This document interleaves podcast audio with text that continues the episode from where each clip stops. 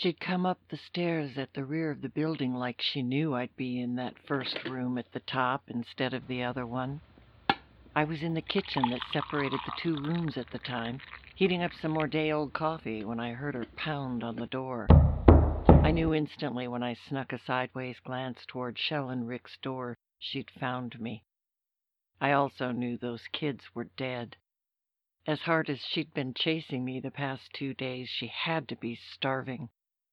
And once she started to feed, she didn't stop till there was nothing left. It would have been me if I hadn't traded rooms with those kids. At the time, it seemed like the thing to do. The front one was just too small for two. All I needed was a place to plug in the laptop and transfer everything to the flash drive, and somewhere to hide the cash and the gun, of course. The rusted coil springs under the busted down old sofa bed provided the hiding place, and the wall socket next to it gave me the juice I needed to transfer the files. That and a cup of coffee or two were what my night was supposed to be all about, until she showed up. "Looking for a chick calls herself Jones," I heard her say to Rick. "She here?" Her voice was the intolerable irritant in an unreachable place, the festering mosquito bite that keeps you awake at night, furious about your own helplessness to it. "No one here by that name," I heard Rick say and knew right then they'd be his last words. I stepped quickly through the doorway into my room as I heard Rick's massive body being thrown across his room toward Shell. It wasn't the first time since this nightmare began I'd witnessed a life ended that way by my stalker, and I knew exactly what came next after she finished tenderizing her prey. Last thing I saw before I slid the door shut was that she creature lean her head back and transform into the thing she actually was, with all those teeth, pointed, lethally sharp, layered in rows like nothing I'd ever seen. And then came her shriek, the one I'd been running from and the kind of nightmare you just can't wake yourself out of. I fumbled with the little latch on the door out of the kitchen despite knowing it was pointless. The time I could be gaining was a far better defense. Her meal would take at least long enough to shove the flash drive into my pocket, grab the satchel and gun, and hope to put some pavement between me and the she creature. As I jumped over the railing straight down to the lower flight of stairs, I heard her shriek again. It was one of triumph, proudly sated.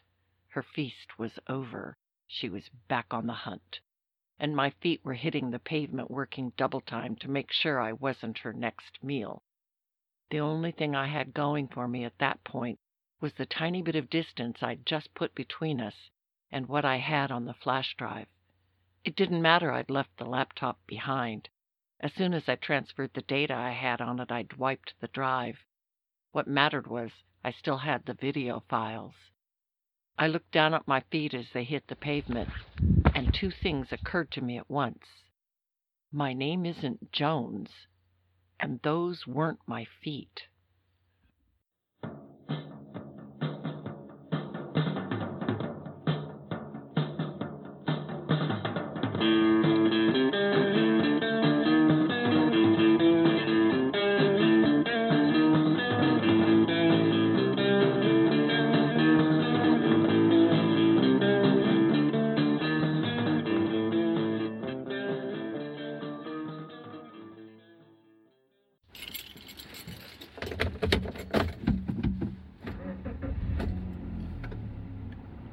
I wake and let the engine idle to warm myself while making notes in the dream journal I keep on the dashboard.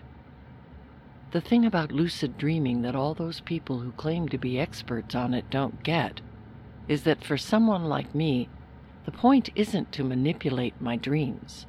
It's for my dreams to manipulate me. How else am I going to figure out what they're trying to tell me? That, in a nutshell, pretty much explains why I've been journaling them and letting them lead the way for a while now. Before the dream ended, the sound of gears grinding had caught my attention as a bus rolled past, sputtering and lurching at the hands of someone who didn't seem to know how a stick shift works. someone who seemed oddly familiar to me.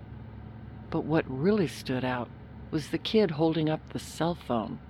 I'm pretty sure she was filming through the window. She wasn't filming me, though. She was pointing the cell phone to that shadowy place beneath the stairs I'd just jumped down from. As I turned to see what it was, the tall man stepped out from the darkness and tipped his hat toward the passing bus. I could only assume he was tipping it to the dragonfly painted on the side above the words Abuela Express. I'm used to being able to read in my dreams. Most writers can, but it's usually in English. Abuela is Spanish for grandmother. As it sputtered and lurched out onto the street, the face of a third girl was staring out at me from the back window. I recognized her, too. But from where? A street light was flickering on and off, its dying bulb gasping for air as thick fog choked the life out of it. It intermittently illuminated a theater marquee across the street. Dagon was showing at the Eureka Theater. I make a list of the key points in the dream Shell and Rick, a chick named Jones, a girl with a cell cam, thick fog, a bus called Abuela Express with three girls and no grandmothers, the Eureka Theater, and the tall man with his faithful dragonfly, even if it was just painted on the side of a bus. What else? It felt like I was leaving something off the list, something important. That much detail has given me too many dots to connect, beginning with Abuela. Connect that to a Spanish made movie about a sea monster with an endless appetite for human flesh, and I can't help but wonder if that connects to this little pickup. My little home on wheels with everything that matters to me in the back is an Isuzu Hombre. Right about now, I'd gladly trade sleeping in the cramped cab of a pickup for a night or two stretched out in the back seat of a bus, even if it is a bus for grandmothers being driven by a girl who doesn't understand what a clutch is for. Was it important that the dream was set in an old rooming house with a shared kitchen? Most of my dreams take place in run down old hotels and shared spaces. My working theory is it's because that's what I know. It's what I've always known. And no matter what the message is a dreamer might be channeling, we're always going to superimpose a certain amount of our own narrative onto the story. It's called projection. Look it up. It wasn't always this way, you know. I've always had vivid dreams, but I just thought of them as a form of cheap entertainment, or maybe some roundabout way of problem solving until they started coming true. And not in a good way. That's one problem there is no solution for.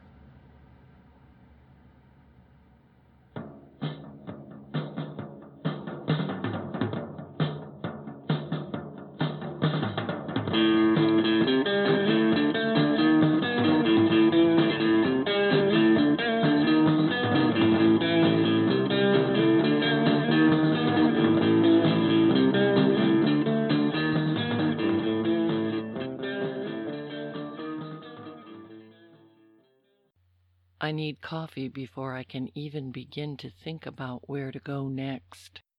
I pull out of the RV park where I stayed the night and head back toward the town I passed on the way in, my road atlas ready and waiting on the passenger seat. Maybe that dream was trying to guide me to some place on the map, wake me up to a location I was meant to find. Or maybe it was just trying to give me some kind of eureka moment but I wouldn't be at all surprised if it isn't either one. The biggest problem I have with my nightly visions is they never really give me anything actionable. Just vivid images of what I've learned the hard way will come to pass. A kind of weather forecast for vivid dreamers.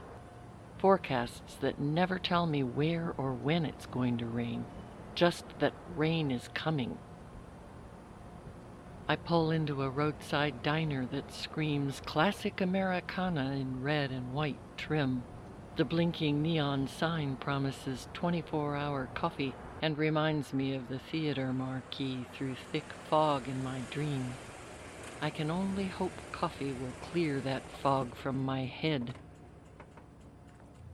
The parking lot is already beginning to fill, which is always a good sign. It's out of the way places like this that make driving the back roads my preferred route when I'm doing a book tour. The more cars out front, the better the food.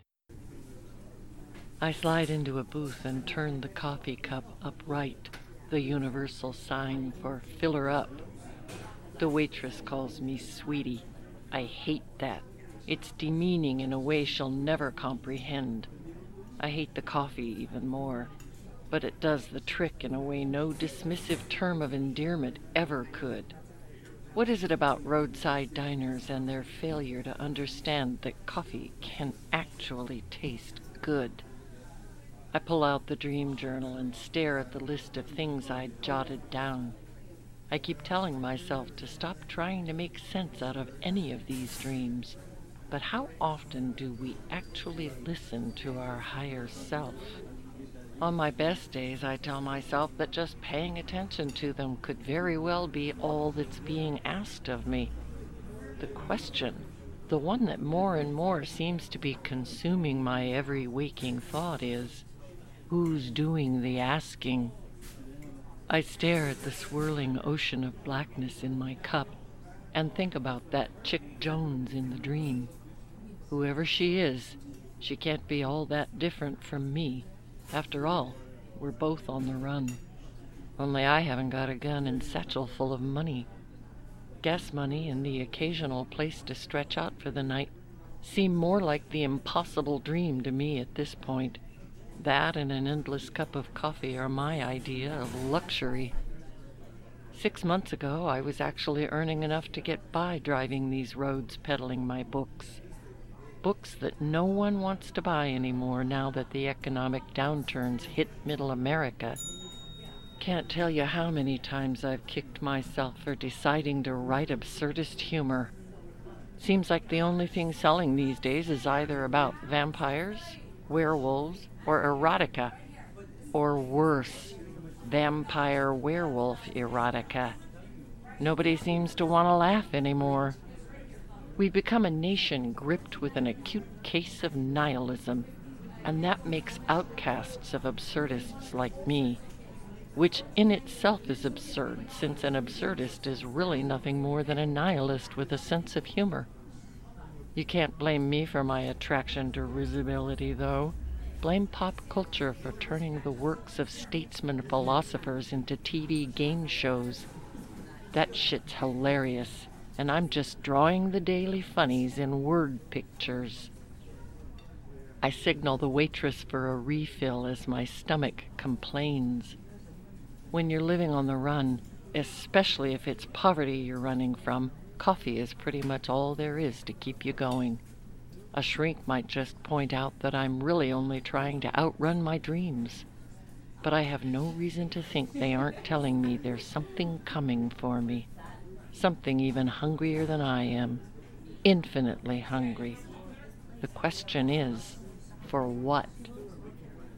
Naturally, once the coffee kicks in, the what ifs kick into high gear, and once that happens, I'm lost in them. What if it isn't always a case of a person not remembering a dream? What if we're not receiving the ones meant for us? What if I'm not just observing a dream while someone else is having it, but it's being diverted to me? Wouldn't that make it impossible for the person it's meant for to remember it, since they never got it in the first place? What if, without that dream, the person it was meant for ends up making a decision that could get them killed? A chill comes over me, followed by a wave of goosebumps. The room seems to go still. The clanking of dishes and glassware, the banging of pots in the kitchen, all seem to freeze, except for a single sound repeating again and again. I look up to see the face of a woman in the booth on the far wall, tapping her spoon against her coffee cup. She's looking right at me. It's her. The one I forgot to mention in the dream journal. The one banging on Shell and Rick's door. The she creature still in her human form. But for how long?